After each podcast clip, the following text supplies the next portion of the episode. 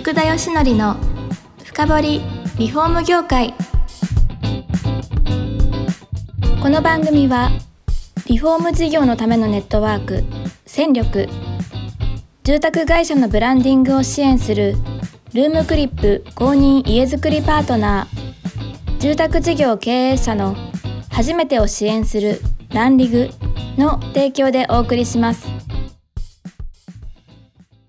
皆さん、こんにちは。さあ、今週も始まりました。福田義則の深掘りリフォーム業界。第102回目、パーソナリティの福田義則です。今回もトラクタブルの堀田さんに来ていただいてます。よろしくお願いいたします。よろしくお願いします。前回ですね、このルンバの話をしていただき、その後、やっと本題というかですね、今現在いるトラクタブルの話にこう、つなげていただければというふうに思うんですけれども、まずですね、どういう経緯でトラクタブルさんにこう入ることになったんですか、うん、そうですね。あの、あんまり面白い話はないんで すが、はい、当時は、あの、アイロボットの会社の中国の立て直しだとか戦略の再構築という形で上海に1年ほど住んでいたんですけど、はい。まあ、戦略のロールってある程度2、3年時間が経つと、実際の実行を見守るフェーズに入ってですね、はい。まあ、次何しようかっていうのを考えてたタイミングでヘッドハンターからトラクタブルという会社があるけど興味ないかっていうふうに声をかけてもらったのが、もともとのきっかけではあります。そうなん当時知ってたんですかトラクタブル。あ、知らなかったですね。あ、そうですか。はい。で、どういう会社って知って、それで興味を抱かれたって感じなんですかね。ねはい。あの、ホームページもそんな当時はまともなものなかったので、はい。まあ、実際の会社、当時のメンバーとか創業者と話して、これは面白いなというふうに思ったのがきっかけです。そうなんですか。いや、そうなってくるとトラクタブルさんってどんな会社なのかっていうのがすごく興味あるんですけど、うん、はい。ズバリどんな会社なんで しょうそうです ね。あの、はい、一番シンプルに言えば、まあ、自動車事故ですとか、はい、自然災害からの早期復旧という領域に特化した、あの、AI の企業になるんですが、はい、もちろん、あの、噛み砕くと、まず、AI っていう世界の、まあ、いろんな今、世の中には AI があって、例えば、アレクサのような、あ言語処理ができる AI とか。なるほど。まあ将来的な、例えば自動車の中古車市場の予測みたいなものをビッグデータから将来予測するような AI もあれば、はい。あの、まあもう本当にいろんなものが世の中、あの、AI 的な要素が入り始めてると思うんですが、はい。弊社が力を入れてる、特化してる領域というのは、英語で言うとコンピュータービジョン。はい。日本語で言うと画像認識 AI と呼ばれるもので、はい、まあ、簡単に言うと人の目の役割。はい。えっと、画像のみから、これまでだと人でしかできなかった高度な判定ができるようになるっていうのが、弊社が力を入れてる領域ですね。なるほど。あのー、なんとなく今理解できたんです けど多分聞いてらっしゃる方もなんとなく、あ、いろいろあるんだな、みたいな。はい画像認識ってじゃあどんなことできんのっていう話ですよね。はい。はい。そうですね。まさにあの、建物、住宅領域で今、ええ、まだ出来上がってはいないんですが、開発を強化している領域というのは、はい、まあ、今の鑑定人さんがされてる仕事のように、画像のみからどこの部位があるのかとか、はい、その部位の損傷状況がどうなのか、損傷面積がどうなのか、はい、だとすると修理の方法論はどうなのか、あこういったものを画像のみから特定するというところに今力を入れております。なるほど。じゃああれですね。あの住宅とかの火災保険に入ってる方が災害起きて、こうなんか壊れだと。はい。それをパシャって画像を送っただけで、あれですか、保険金とかわかるみたいな。そんなことなんですね。そうですね。あの、将来的なビジョンは、あの、そういった損害額が画像のみから、はい、えっと、わかるという世界を目指して、あの、今、開発を進めております。すごいですね。あの、もう一つ、先ほど話を伺ったのは自動車。はい。これは写真でどんなことができるんですかそうですね。ここも、はい、あの、似ていてですね、画像のみから自動車の修理金額、はい、まあ、概算修理金額を出すというソリューションを展開してます。はい、あ、なるほど。え、もともとは、目で見て人が判断してたってことですよね。そうですね。自動車の場合は、もともとは、えっ、ー、と、事故を起こると、はい、事故車両、まあ、修理工場はい。に持ち込んで、修理工場の方で画像を取られて、あとは見積もり書を作成して、はい。それを保険会社さんに送って、その画像をもとに修理金額が正しいかっていうのをチェックするあーなるほど。というは業い務フローだったんですけど、はい。まあ、そこを簡素化するために、画像のみから AI が概算修理金額を出すということを取り組んでいます。へえ。え、それって、事故を起こした本人がパシャって取ってやるんですかそうですね。実はもうイギリスですとかスペインでは実装されて、はい。まあ、それこそ今日も何何十件とはい。事故を起こしたドライバーさんが、その場で、あの、弊社のアプリを使って画像を取ると、はい。概算の金額が出て、それをもとに、まあ認定払いがされるだとか、なるほど。全損分損の判定がされるだとか、はい。いう取り組みがもうすでに、あの、実装されて使われているという状況です。へえ。じゃあ今までは何日もかかってたのが、もうそれこそ、なんか、あれですかもうすぐみたいな感じなんですかそうですね。あの、はいまあ、国によっても違いますが、はい見積もりを作って認定払いをするっていうのは一般的には、まあ、3日から7日かかる業務と言われてますが、それが数時間でできるというすあのごいですね。ま生産性の改善かと思っています。ちなみに、その画像を解析する AI っていうのは、何社かやっぱりそういうことやってる会社ってあるもんなんですかそうですね。あの、何社か世界的にもあるというふうには思うんですが、はい。この領域に特化して、はい。あの、AI のソリューションを作り続けて成長している企業というのは、それほど世界的にも多くはないであ、す。そうなんですか。で、会社としては本社がイギリスなわけですよね。はい。結構世界に展開されてるんですかね。そうですね。今、あの、先ほどの自動車のソリューションですと、はい世界の大手損害保険会社100社中、は30い社以上でもうすでに導入されていてですね、そうなんですか。はいい日々、あの、AI がその現場の生産性改善に使われているという状況です。まあそうですよね。世界どこでも車ありますからね。。そうですすね。ええそれで必ず、まあ保険はもう世界的にどこでもあるんですかね、保険も。まあ、はい国によっても多少ばらつきありますが、しはいおおまあ、そうですね。主要な国はどこも同じように自動車保険なはるほど浸透してますね。まあそうなると確かに皆さんね、目で見てどんだけ降りんのかみたいな判断しなきゃいけなかったのが、まあすごく楽になるっていう。そううですね。あーあと、は世界的にもその、こういったものを見積もりを作れるその道のプロフェッショナルの方ってはい、どんどんどんどん高齢化が進んでいてですね、はい。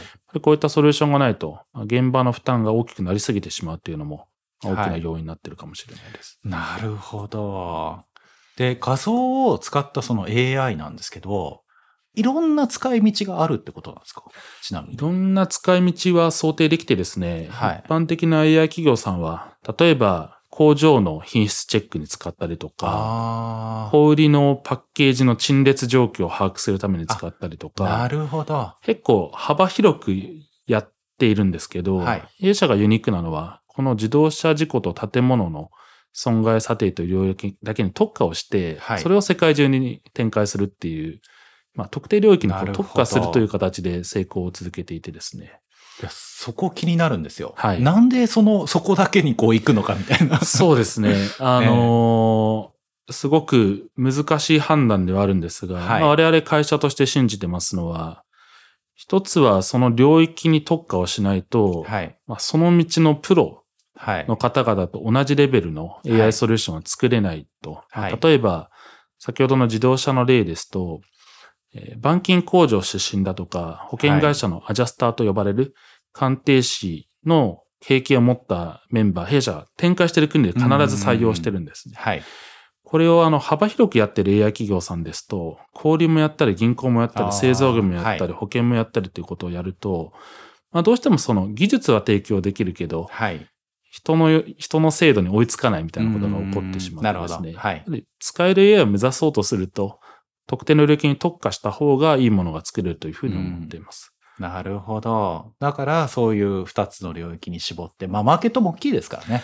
そうですね。あとええは自動車事故も自然災害も、あの、非常に大きな社会課題ですので、はいあの、なんて言うんでしょう。やっぱりこう、いいソリューションを作ろうとする、はい。なんて言えばいいんですかね。あの、目的がクリアというか、あああ、のはい。社会貢献につながるというのが、確かに。。うん優秀なメンバーが集まる条件でもありますし、はい弊社としても、まあ、ビジネスをやる、まあ、重要な条件になってるかなと思います。へえそれで、世界的にもやっぱり結構評価は、このトラクタブルさんされてるわけですよね。そうですね。まだ、はいあの、道半ばという状況ではありますが、あの、評価はされ始めてるかと思ってます。はい。なんかやっぱりあれですかあのーまあ、前回伺ったようにその AI の企業としてこう、世界的に選別されたりとか、やっぱりあの、時価総額は結構こうついたりとか、そういうこともあったりするんですかね。そうですね。直近だと、まあ、CB インサイツというメディアが世界中の AI 企業100社を毎年、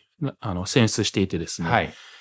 過去5年中4年あの、選出してもらっているので、へーこれ保険。の領域だけに問わず、全業界のはい。 100社になりますので、まなあ、するごほどく名誉ある、あのアワードなんですあ、が、そうなんですね。はい、そこではもう常連になりつつあってですね、はい。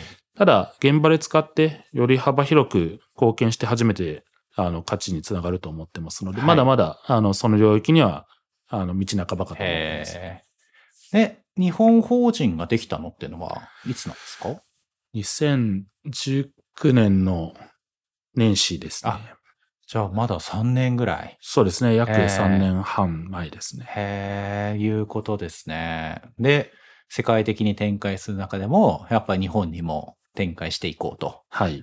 いうことだったんですね。そうですね。はいあの、トラクタブルという会社の、あ世界中見ても、実は日本っていうのは最も力を入れている国の一つでして、あ、そうですか。はい。。まあ、背景には、あのーまあ、世界をこう代表される保険会社さんが集まってる、損害保険会社さんが集まってるっていうことと、はい。まあ、我々もともと自動車の領域に特化をしていたこともあって、今度は世界を代表される自動車の関連企業さんも集まっていると。なるほど。中で、あの、必然的に日本は最重要マーケットの一つですね。へえ。うん。もうすでに事業は結構この3年間で動き出したんですかそうですね。ええあの、自動車のソリューションでしたら、今、大手損保各社様導入いただいて、まあ、日々、今日一日もうー何,何、ん。何百件という規模感で、はい。あの、AI の査定を使っていただいてます。あ、そうなんですね。もう実際実務の方に入り込んで。はい。